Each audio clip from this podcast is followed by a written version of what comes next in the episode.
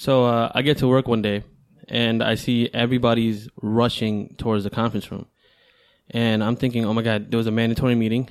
I have to get there as soon as possible because, you know, the conference room is going to fill up very quickly.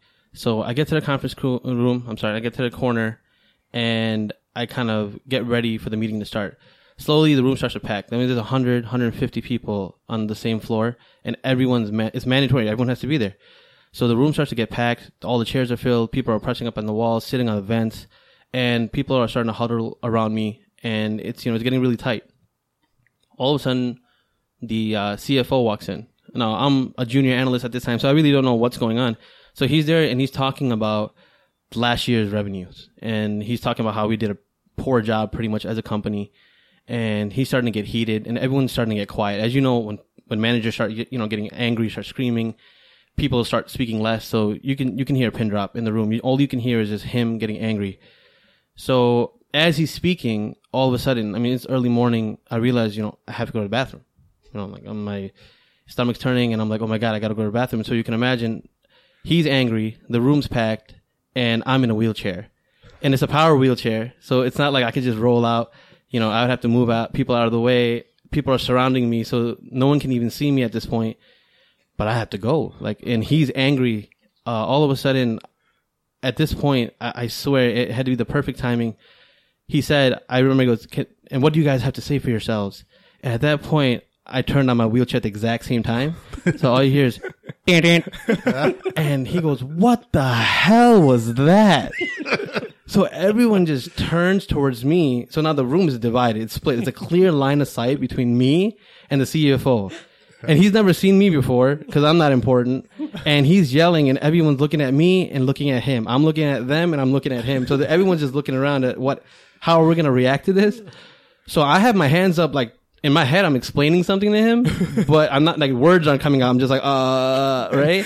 So then he puts his hands up. I swear, he puts his hands up and he goes, I'm so sorry. it's like, if you need to leave, please, please go ahead. And I'm like, all right, you know, so I kind of turn out and, you know, you see people jumping on the tables, trying to get out of my way, you know, the, the Red Sea's parting and I'm rolling out of this conference room and everyone's just mumbling. You can just hear the mumbling behind you because you know, like, what just happened. And I get out to the bathroom and I had that thug life music going on in my mind. I was like, man, I just owned my CFO. And I was like, maybe it's not so bad to be in a wheelchair. You know, I think it's, it's it, you know, you can have some perks that come with that. So it was, it was a pretty cool, funny experience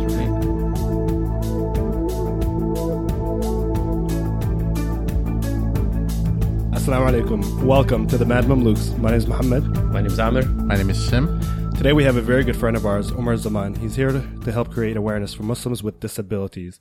He volunteers for an organization named Muhsen. Omer, Jazakallah khair for being here. Uh, well, Yaakov, Jazakallah khair for having me. I appreciate the opportunity. Uh, Welcome.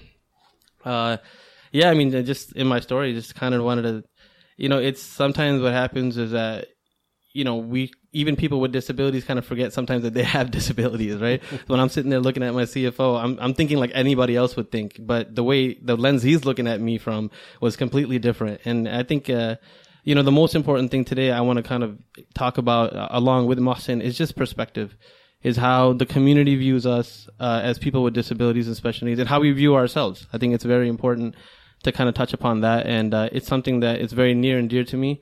But it's So, important. so you you volunteer for Muhsen? Yeah, it's an uh, it's an organization that was actually started by uh, Sheikh Omar Suleiman, who is actually the imam of Valley Ranch Masjid down in uh, Texas, and it's actually close to the Dallas area. So uh, Muhsen actually stands for Muslims Understanding and Helping Special Education Needs. Right, that's the acronym for Muhsen, and the idea is to create inclusion within the Muslim community, awareness within the Muslim community, uh, trying to get people with special needs back integrated back into the Muslim community. And it's uh, one of I actually prior to this is important to know I didn't really work with other any other organization. It's kind of when I this is so near to me that when I when I when I started and I heard about it, eh, I said this is something I need to do because I actually didn't always have a disability. I have a form of muscular dystrophy that developed as I got older. For those who don't know, can you explain that? Sure. Is- yeah. Um, I have a muscular dystrophy known as Miyoshi myopathy. Now I'm gonna get scientific on you right It's now. It's a form of distal mu- muscular dystrophy. Exactly. Sim did his homework before he came. so it's a form of distal muscular dystrophy. It's uh, called dysferlinopathy. So what dysferlin is is chemicals. When you when your muscles break down, it builds those muscles back up. So when speaking to my doctors, neurologists, they told me that when I hit adolescence, that chemical stopped being developed by my body. So every muscle that I had built up at that point started to break down. But as Sim pointed out, is it's a distal. So it started off with my calves and my forearms. So it didn't immediately affect all the muscles in my body at one time. It kind of just systematically shut down as it got closer to the core of my body. Alhamdulillah, it doesn't affect my heart or my face, you know, anything of the core of my body, my abdomen, my back muscles are alhamdulillah still strong, but it was all, all in my limbs. So I actually ended up in a wheelchair. Uh, I'm to date myself now. I'm in about when I was 27, 28. I'm 31 now. So, but, uh, but it started off from using a cane to a walker and I slowly got to the point where I had to use, uh, a wheelchair. So the reason it's important that I wanted to work with Muhsen is because of the fact that I never even thought about people that had disabilities until I became someone that had a disability. And this is, I mean, I'm not to say that I always had that thought and that compassion towards Muslim brothers and sisters or anybody, not just Muslims, but that, that had any type of special need. It was just the, the story of Muhsen and how I came to know about them was, was very interesting. Um, very briefly, I went to their dinner last, in September of 2015. And I went there when someone told me, "Oh, Sheikh Omar Suleiman's talking, Mufti Kamani is talking," uh, and I was like, "All right, this is great. I love those guys." I didn't even know what it was about until someone pointed it out. It's for people with disabilities. I was like, "This is a hat trick. I get food, great lectures, and you know, it's for people with disabilities." So I'm gonna go. And I swear, I, I went there with the mentality that they're gonna like give me money or something. Like you know, walking like, "Hey, this guy has disability. Pay him. You know, go buy a wheelchair, or buy a, something else." You know, it was literally like what I could take from Muhsen. Like that was my mentality going in. And there were such great speakers, and not the speakers I referred to are great in their own right and they're amazing shuyukh and ulama, but the people that I never heard of, I never seen and majority people have never heard of were the people that really got to me. They're people that were directly like aunts and uncles, parents, brothers and sisters that were directly impacted with disabilities and their speeches were literally, it, it shook, it shook me a lot where when I left the dinner, it was not what can Muhsen do for me is what can I do for Muhsen? And since uh, November of 2015, uh, I officially started working with them on, on, various projects, and I'm Alhamdulillah, I'm still part of Team Muhsen in, Chicago, and um, I'm proud to be part of that. They're doing a lot of great things. I'm actually probably one of the least active volunteers. There's people that are doing immense amount of work. I'm talking about across across the U.S. Uh, I, do everything pretty much from home. So, what does Muhsen exactly do for for people with disabilities, though? Uh, they do. Uh, uh, they're trying to. It, as I mentioned, it started in 2014, so they're trying to build, uh, you know, a lot of these programs up. So very quickly, they, they established a couple of Sunday school programs here in Chicagoland as well as in Houston. They have been cre- uh, using their resources to help uh, during big events like ISNA, MAS ICNA, as well as uh, Bayyinah Story Night, where they get people that can come and do sign language for those that have hearing impairments. They can get babysitting for uh, children with special needs so that parents can actually sit and enjoy and learn the ilm because uh, you know with children that have autism you know sometimes parents cannot leave them alone and they need uh, special care. So they then parents will not necessarily have the opportunity to go to lectures or go go to these big events like ISNA and ICNA because uh, they're constantly worried about you know their children. So Muhsen's trying to provide that type of convenience. Also one of the biggest projects I feel is the uh, Masjid certification program now, what that is, it's uh, it's on their it's on their website, but they're trying to get all the masjid Muhsen certified. Now, there's two things that help, in my opinion. This is this is my own opinion on how this will help, inshallah, the community. Is number one, it will help build accommodations for people with special needs, and number two, it will help the community understand the needs of their community. so the masjid will understand, whoa, this is how many people that have disabilities within our community. This is how many people need certain accommodations. And I think it was, it will be an eye opening, uh, you know, project for the Muslim Ummah across the U.S. And a project I'm working on specifically is, is just needs assessments where it takes one minute. There's a link on the website and we can also, it's also, on Twitter and Facebook. You fill it out and then that gives us an understanding and you can rank your, your community one through 10 and, and, you know, on accommodations, on programs, things of that nature. And it gives us a sense So when we do approach these masajid, we can say, this is the voice of your community. This is what they're saying about your masjid. And this is what they're saying about your program. And this is how you can improve. And that is data they can't deny. And I think that's a very interesting and very, there's a lot of potential in that project. That's also one of many.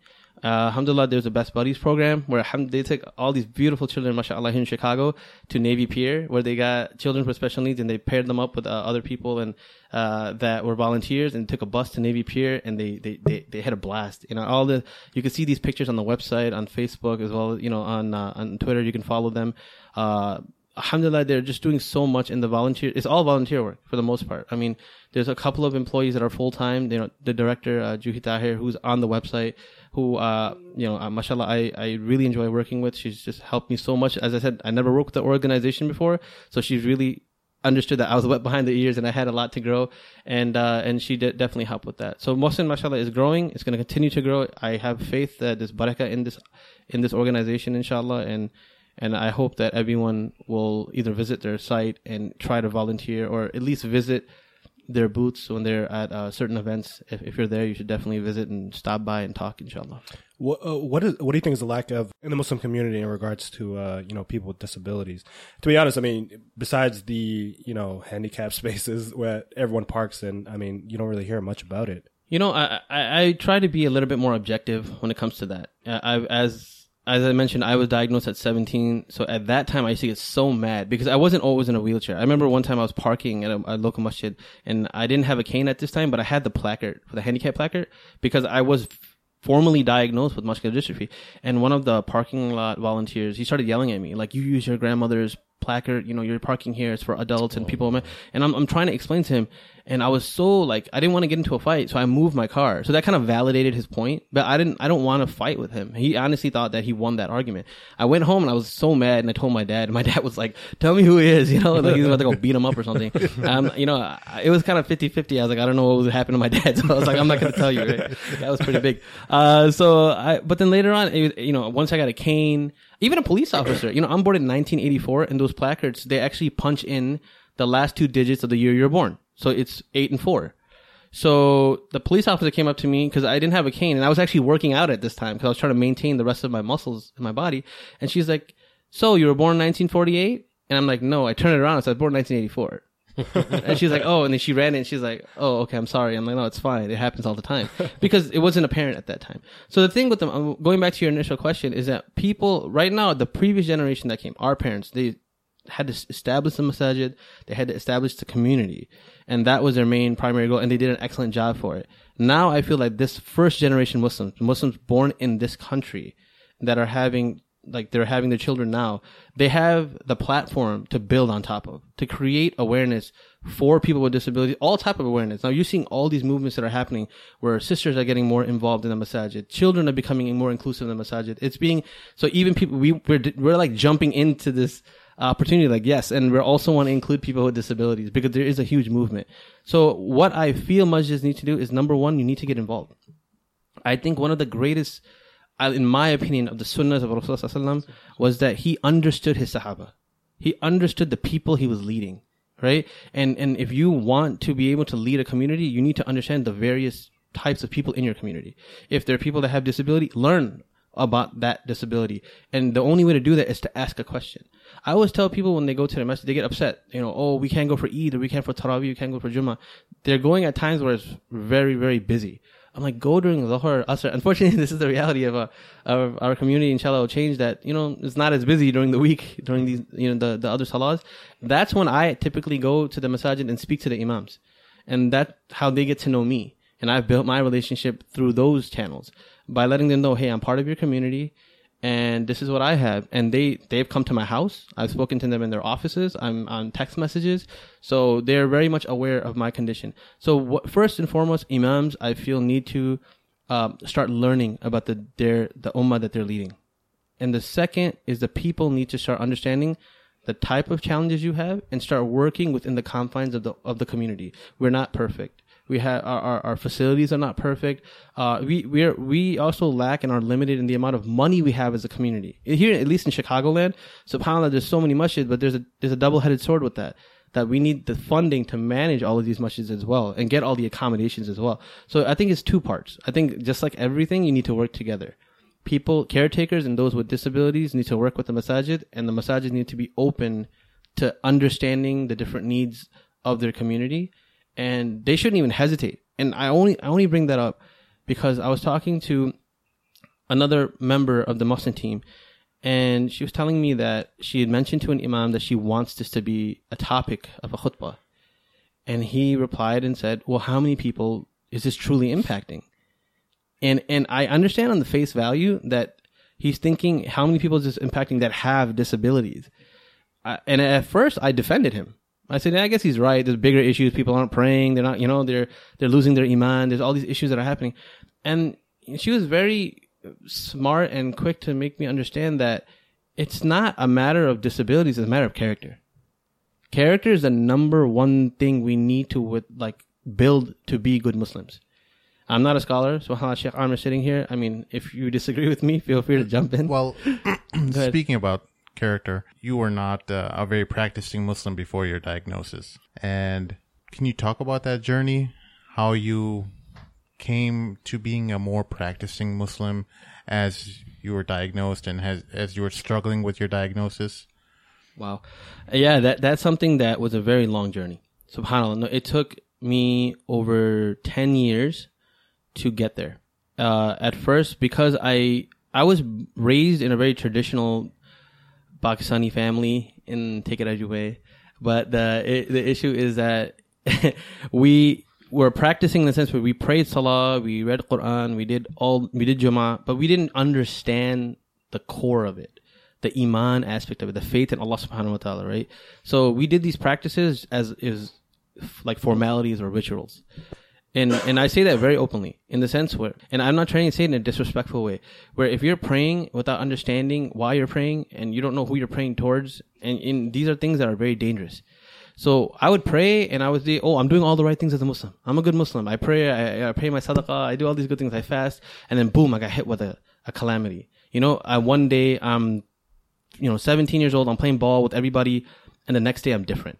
I'm not the same as everybody else. And in my mind, I was a pretty good person. I mean, I never hurt anybody. I was, I never, I tried not to be a bad son or a bad friend or a bad brother. I was, I was a pretty normal person. And all of a sudden, I looked as if Allah subhanahu wa ta'ala was testing me in a way with, through a punishment. I kept questioning, you know, what did I do? I, I had like, I, ex- I did this exercise for like three months where I would just keep going back. Who did I hurt? Who did I potentially say something to or do something to where Allah is punishing me for this? Hmm. And it was a very difficult thing. And then you, and then the norm, normal process of depression. You know, why is this happening to me? I was so angry. And you're angry at who? when things happen to someone and is attributed to another person, like you get in a car accident, somebody hit you. You go, okay, I'm mad at that person because they they did this to me. Who did this to me? You know, and and and in real in in, in realistic terms, I had no one to point a finger at.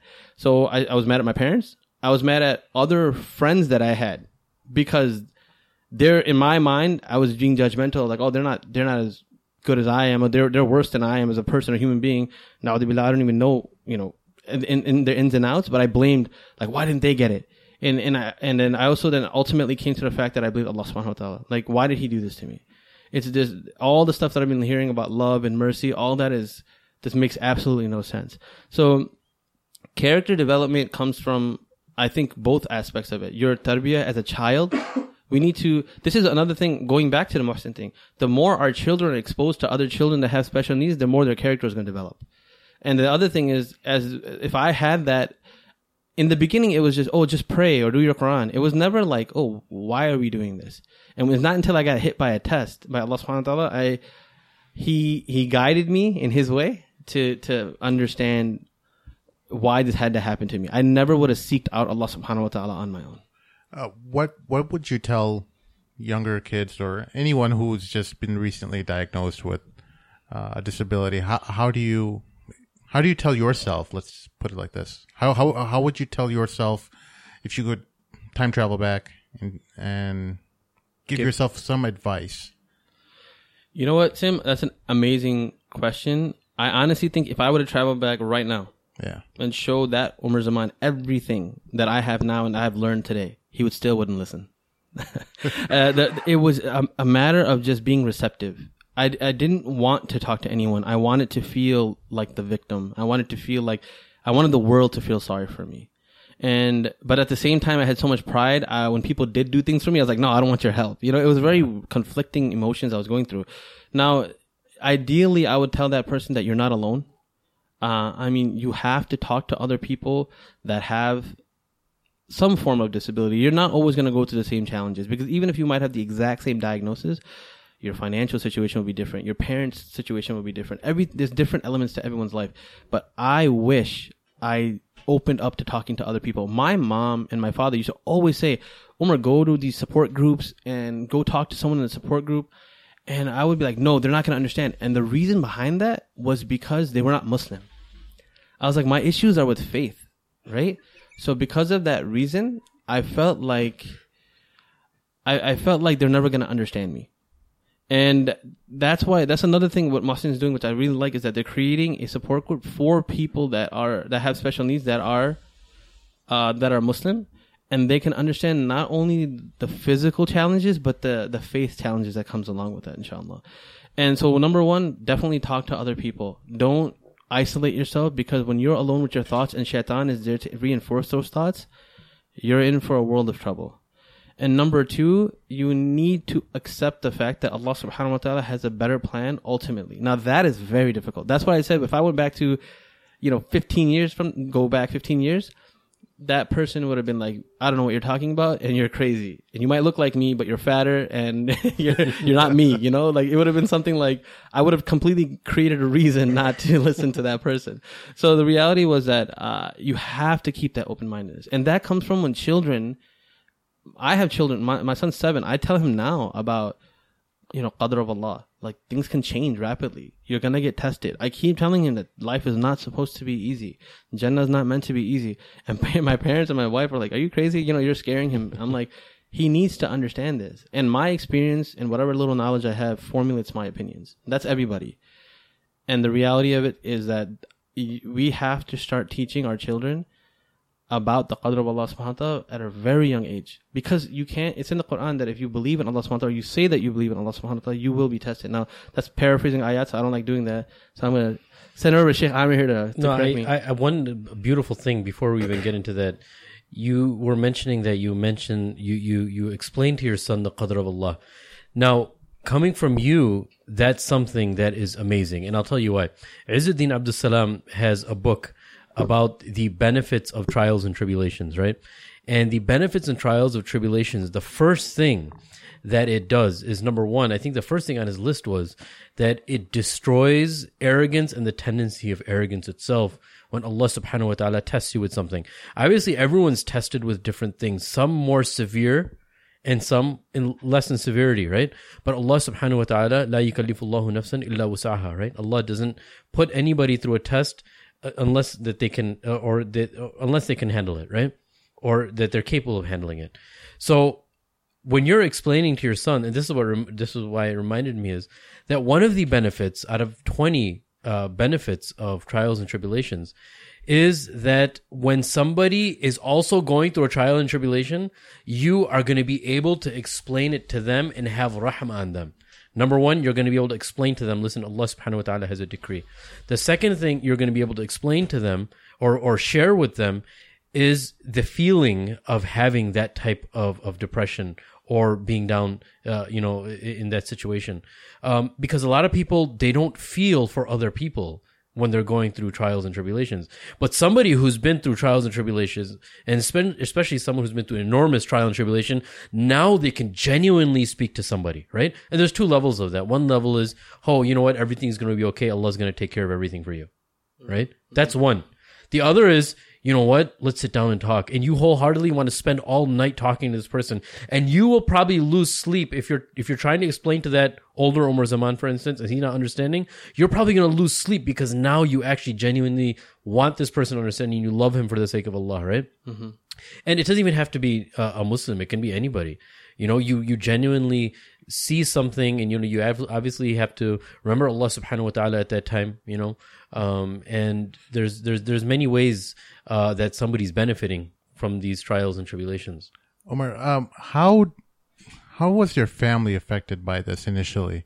I mean, we always talk about the disabled person and what they're going through, but tell us about how the family's feeling at this time. You know, Sim, uh, I think it was not until I became a father where I realized that the test was not, it was not, my test wasn't the hardest. It had to be from my parents. It was my mom. She told me, you know, that three months prior to my diagnosis, she had a clean bill of health, alhamdulillah. And three months after, she got diabetes because of the stress. And the the tone of the house changed. People stopped talking. It wasn't happy anymore. We were talking. People were just talking about the future. Who's gonna marry him? What are we gonna do for his future? How is he gonna make money? Uh, you know, all of these things. And, and like I said to you, it's not that my parents didn't have faith in Allah Subhanahu wa Taala. This is a natural reaction to uh, something that changes your life. That's what they call it, a life changing event. And they're trying to think about how to secure my future.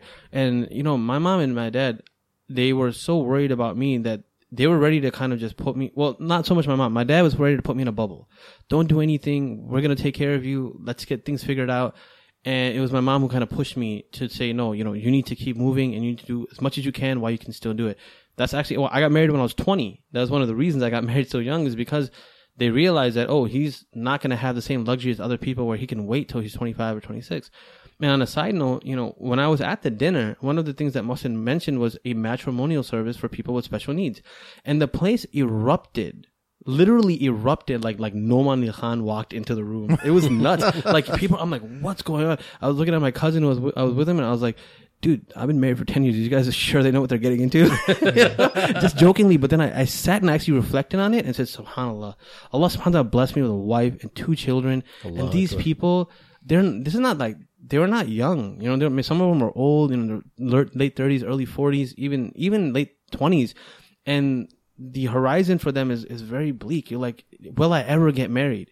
And I know that, Subhanallah, I my parents saved me from that feeling by having the foresight of doing these type of things. But immediately they were talking about things that to me at that point were not relevant. I felt like I'm 17. Why are you talking about me getting married? And why are you talking about my future? Worry about me right now. Why don't you guys ask how I'm feeling? And the other thing that came from that sim, which I felt, which added to the problems of iman, was everybody asked about my physical needs. Nobody asked about my spiritual needs. Nobody asked. Nobody even thought that I would question Allah Subhanahu wa Taala. You know, and I don't understand how you can't. You, if you, um, there are people out there that are great, are far greater than I am. The thing is, though, I, I, I, I'm pretty confident there are people that haven't questioned Allah Subhanahu wa Taala. But for me, I feel like the first thing I would question is why did this happen to me? And then you question your creator. Immediately, that's like the next question that comes after that. So my parents' reaction to it, it was, I would say that they, alhamdulillah, they did their best, but it hit, it came out of left field. No family history. I was playing basketball. I was doing every, I mean, I played ball with Am- Sheikh Amir when I was younger, you know, and he was, you know, so I, he knows that I, I was an active person. Uh, and the reality is that I changed overnight. I wasn't like everyone else anymore. And it's so different in a so, in an environment where, we're so competitive with jobs and getting married and the houses we have. And i literally felt like the competitive advantage i just had none anymore. I was behind the eight ball all the time. All my friends are going to be ahead of the game. And yeah it, someone can think why are you even thinking about that? Of course you're going to think about that. I got diagnosed right after high school. So what are you thinking about? College career. Are you going to go to in-state college out of state college you know you're not thinking about am i going to be in a wheelchair in four years so the mindset and the the platform completely changed for me, and my parents uh, didn't know what to do because they've never even thought about this. There were s- small little signs that I had prior to even being diagnosed. That inshallah I'll share before we, we leave here. So for anyone else that might have these signs, but it, they didn't think anything of it because when I had the same symptoms throughout my days, where my legs would hurt, they would burn, things like that. But then when I'm hanging out with you guys, I wouldn't really address them. I wouldn't care. I would just still hang out. But when it came to like doing vacuum or mowing the lawn, I was like, oh, you know, my legs are hurting or my legs are burning. Yeah, So- I think you were mentioning even when you were playing basketball, like you would jump and you, you you said you like you wouldn't be able to jump, and people would think that you just don't know how to jump. Or no, he's being lazy. yeah, Yeah. I'm not hustling. That's You're what not I'm saying. hustling. you know. And I'm like, I am jumping though. Like, it was it was very difficult. I couldn't jump over a credit card, literally. But the you know, I, I wouldn't be able to do anything. But in my mind, I'm like, because that to me, that's normal.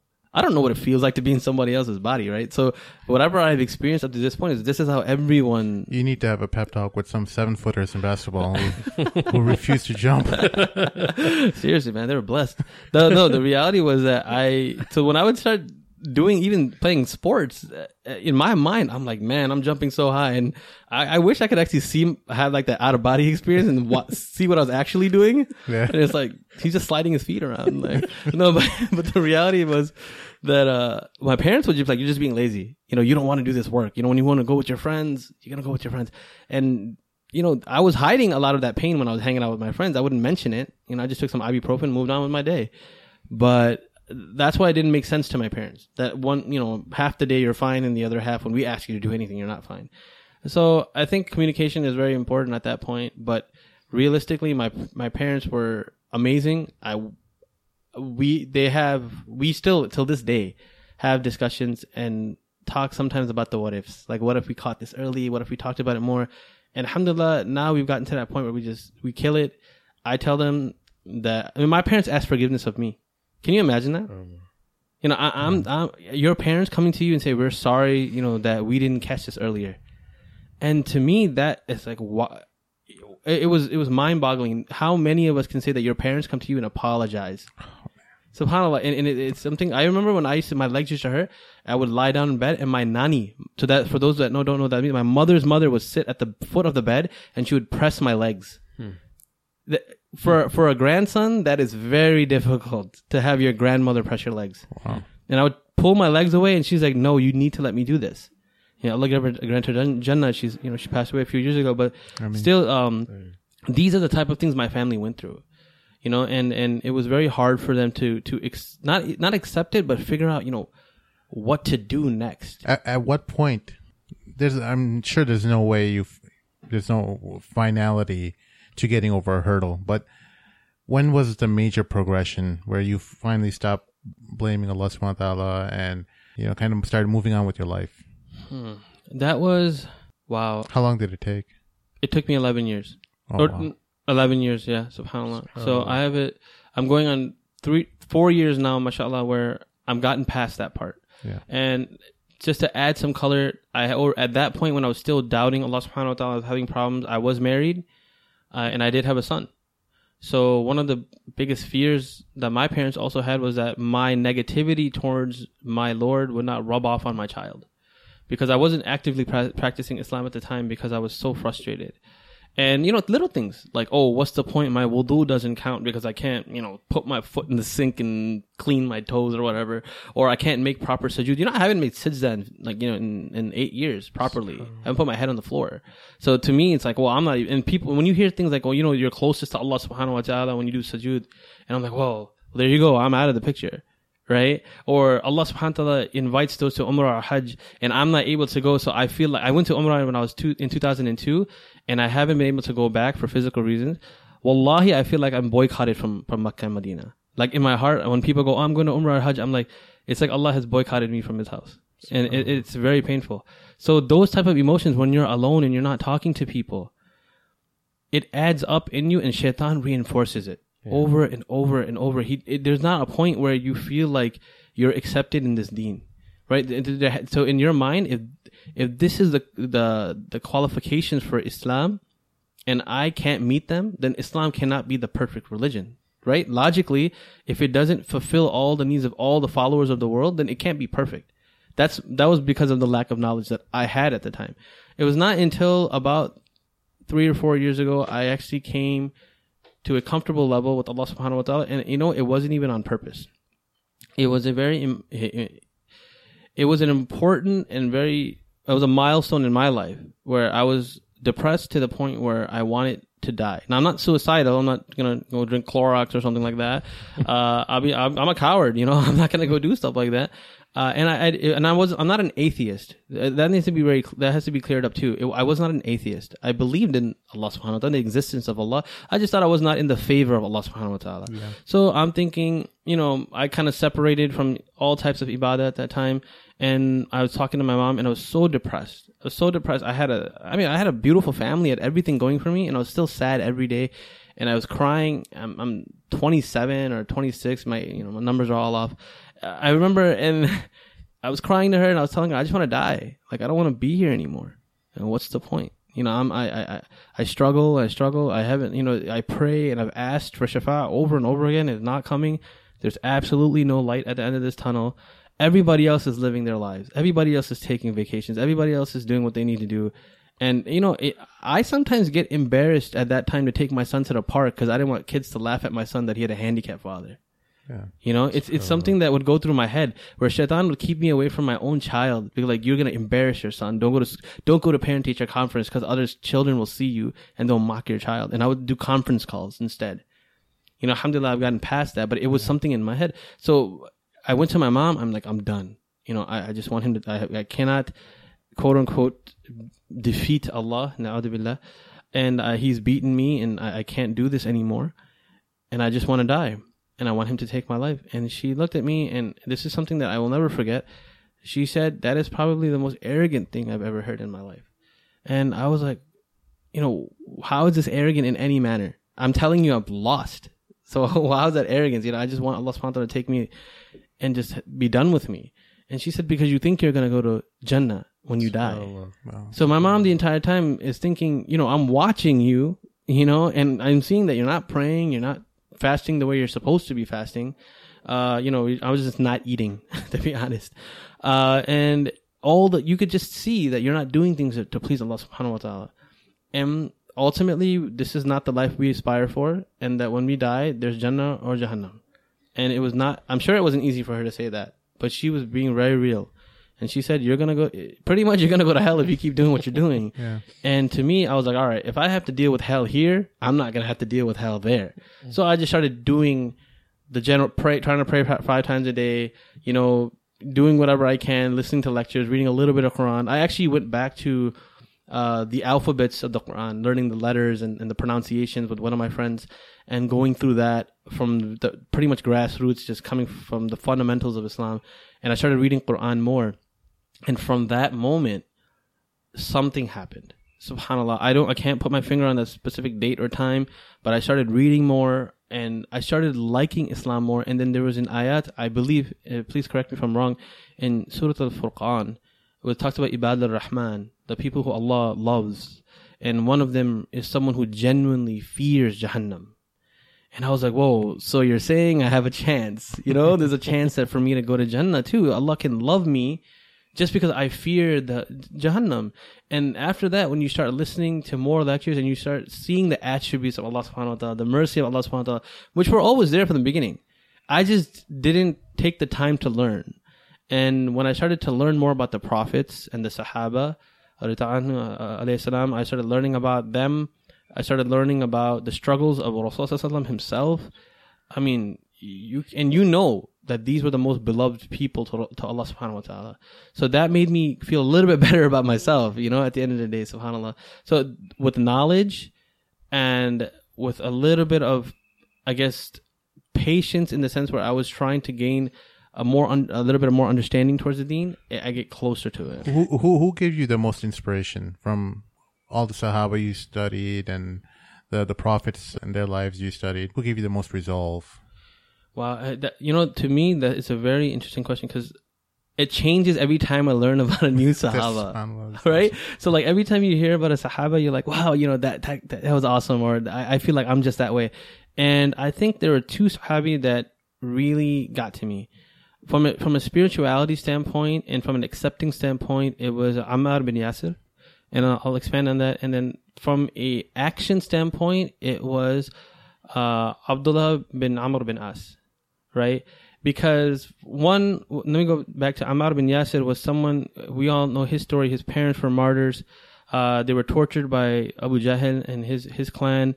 They died in in Mecca, and Ammar bin Yasir himself was tortured. And in that torture, in that time of distress, he and I don't know the exact words he used, but he denounced Rasulullah. I believe he even called him a liar, even though in his heart he didn't believe it. But it was just he went through so much at that time He had to free himself from that torture. Yeah. and he was and he ran through the streets uh, of Mecca after he was freed. And Abu Jahl was the one the greatest enemy of Islam at the time, and he was bragging about getting one of the closest Sahaba, one of the earliest Sahaba to say this about Rasulullah. And so, and then you hear about the stories of Bilal ibn Rabah, who was everyone is praising, right? So imagine just being in those circles of Sahaba later in Medina and, and even in after Fateh Makkah and people are talking about those days, you can naturally say that people praise Bilal right anhu for his strength at that time. Now if Ammar right anhu is sitting there, can you imagine how he felt psychologically? That he at that moment didn't have the same maybe he broke down. Allah alam but it can how can a human being not be affected by that? And for me for the things I said about Allah subhanahu wa ta'ala the things I said about the the, the faith of uh, uh, Allah the, the, I'm sorry the, the the deen of Allah and the and the ummah of Rasulullah and I said all these things and I never had that reassurance even to today while I pray. The reason I cry is because of those words I said years back against my Lord. And I can't imagine that Ammar bin Yasir ever got past that point. I mean, I'm sure he did because you have to believe in the faith of Allah and the mercy of Allah. But at the same time, Rasulullah just hearing about how much he prayed, uh, praised, I'm sorry, Ammar bin Yasir, it gave, it, I kind of put two and two together myself. Now, I'm not a scholar, but I'm saying I'm, Rasulullah was perfect and he understood that Ammar needed this. He needed me to tell him over and over again that don't worry, you're good. I love you. I love you. And not only to him, but publicly announced it so many times. And he was a prominent Sahaba that was really loved. The other Sahaba I mentioned was Abdullah bin Amr bin As, who was the son of Amr bin As. And he came to Islam late. I think he came in the, either the seventh or eighth year of Hijrah. He joined uh, the the Muslims, and it was before his father, if I'm not mistaken. But he was doing so much to catch up to the other Muslims and he was just doing more and more when it came to fasting and recitation of Quran. Like he would, and in two rak'ah, he would, you know, read the entire Quran. Or he got in his in his, I don't remember the exact narration, but his wedding night, his when his wife was following him in two rak'ah, he read, I think, the all of Baqarah, Ali Imran. Like he read very extent. You know, the rest of us reading like Surah Ikhlas and Surah Nas. You know, but he read all these very long surahs. He he just wanted to catch up to the rest of Sahaba. And it was a lot of those amazing hadith that we hear and are all amazing about slowing down and taking your time. That comes from uh, Abdullah bin Amr bin As's interaction with Rasulullah. So I, I, I'm always because I look at you guys, mashallah. I look at all my other friends, and I'm like, man, they, the the prime years when you're 20, 21, and you're learning about deen, you know, they had that. Me, I lost it because I was dealing with my own test and my my psychological breakdowns at that point. So I'm trying to catch up to everybody else. So even when I'm talking about Islam, I get very excited, like I'm a, like a five year old, you know. And other people like, you know, man, we already know this, you know. Yeah, we know there's five prayers a day, Omer. You know, like I'm getting like very excited about little things. And Subhanallah, they, you know, that's these are the two Sahaba that I would probably relate myself most to when it comes to their individual struggles, and definitely not their virtues. Yeah. No, and and you is that where your passion for uh, Islamic history? I mean, history in general. You're very passionate about history, but is that was that the birth of your love for Islamic history? And I'm pretty sure that's what helped you cope with a lot of stuff. Because if you have a passion about something and you excel in it, it helps you a lot um, coping with that stuff, right? So is that is that basically how you got so passionate about history? Well, one of the things that I, I that helped me move forward is understanding the lives of the prophets. Now, why is that important? It's just like it's important to go to uh, programs where you're talking to other people with disabilities or similar challenges. When you learn about other people's struggles and their lives, you and you start relating to them, it makes you feel more normal. If that if that's a word, you you feel more normal in the sense where you're not alone. And when I heard about, I mean, for me, the story of Yusuf alayhi salam and Ayub alayhi salam were so moving for me. It's particularly Ayub alayhi salam. And we, you know, there's not a lot mentioned about him in the Quran. There is uh, a lot in the in the Hadith and Israeliyat that talk about him, but just the challenges where everything was taken from him, and through his patience, everything was given back and and and and and, and not only just given back like in equal levels it was given back on it was multiplied. And one of the things that i've heard and i i don't know the narration of this exactly so allah you know if it's authentic but he was afflicted by you know some, some challenges by, by being tested by allah subhanahu wa ta'ala and his his wife had said why don't you make dua to allah to to cure you to to to free you of these tests? He goes i was i had all these blessings for x amount of years let's just say he had blessings for 30 years. He goes, it wouldn't be right for me to ask to be relieved of these tests unless I was tested for at least 30 years. For it to be even.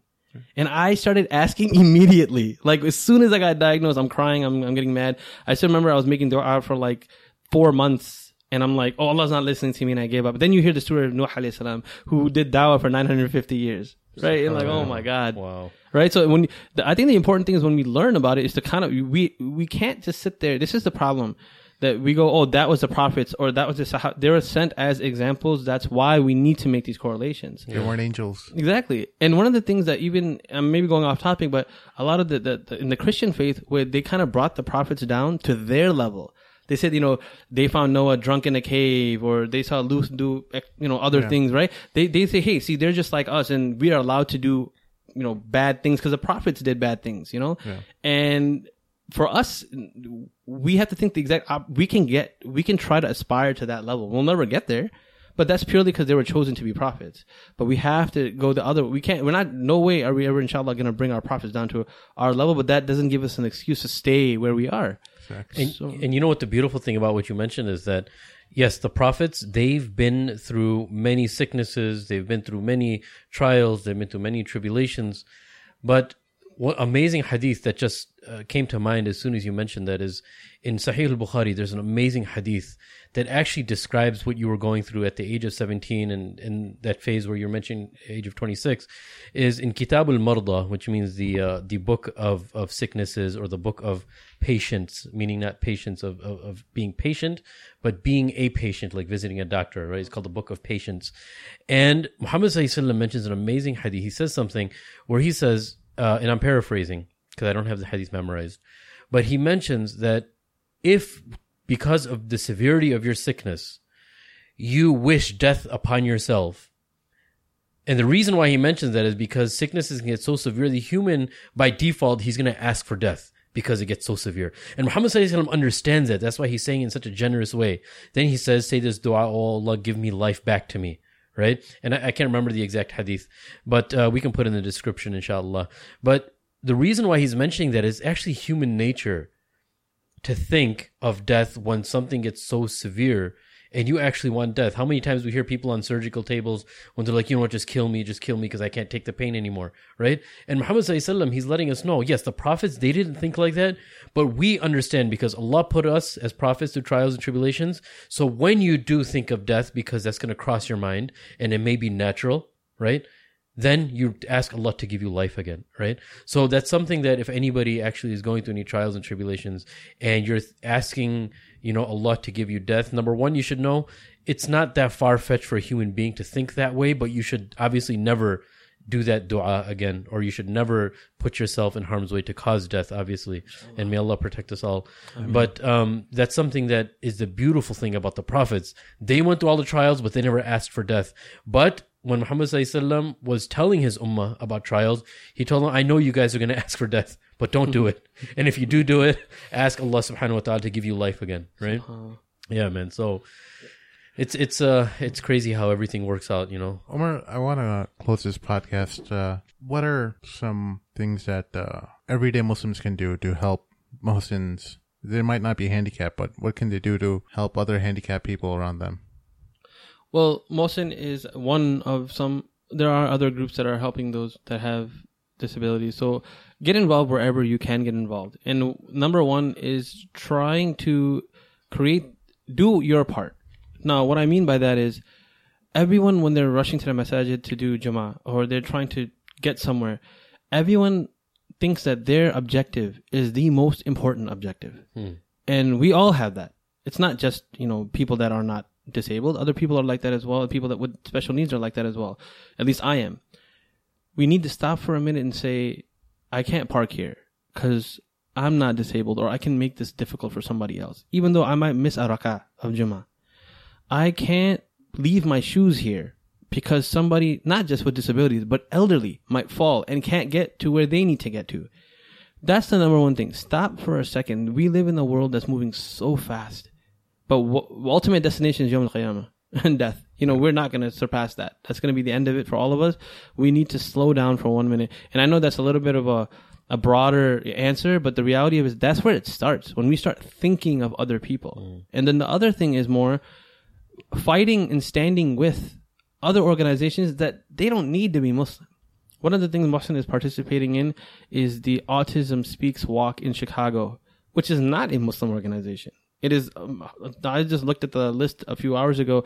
Hundreds of people are part, thousands of people are participating, hundreds of groups, and they're all different denominations and all different types of people. We need to get integrated with the world. We got to stop this only with Muslim stuff. Yeah. And you know what that means? Go to synagogues, go to churches, go to temples, and find out what are they doing to make their places more inclusive. What are, what's what technologies are available? Learn. I mean, Rasulullah uh, he also learned from Salman al-Farsi what uh, what the, what the Battle of Khandak, right? That was a Persian way of fighting or a strategy. It wasn't. It was. It was foreign to the Arab. Meaning, it's nothing wrong with taking advice from people that are not of the same Religion. religion, culture, or background. The it, another aspect of it is that going back to the original thing, I feel the people move in the direction of their imam.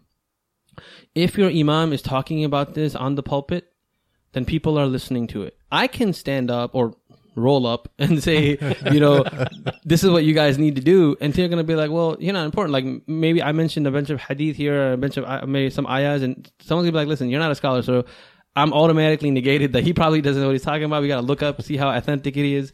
But if a, if a imam is saying this, it's something that it really touches the heart. Because the reality of it is that the imams that become more sensitive to this and start talking about it more, they're helping develop a Muslim, their character. Because at some point in our lives, we're de- dealing with someone that's disabled. I'll give an example. Either an infant or an elderly person SubhanAllah. Yeah. right? Uh, There's a point where a child can't talk, a point where a child can't walk, a point where a child can't feed themselves, and you're dealing with it, right? There's a point where adults stop. Then your father and mother become not.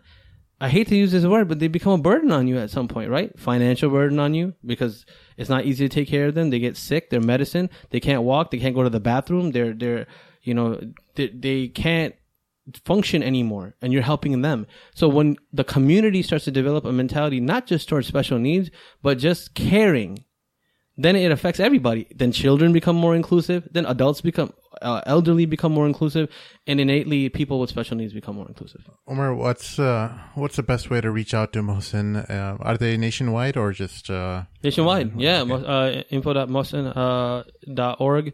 Uh, is there is the email address? You can go to mo- muhsen.org uh, for their website.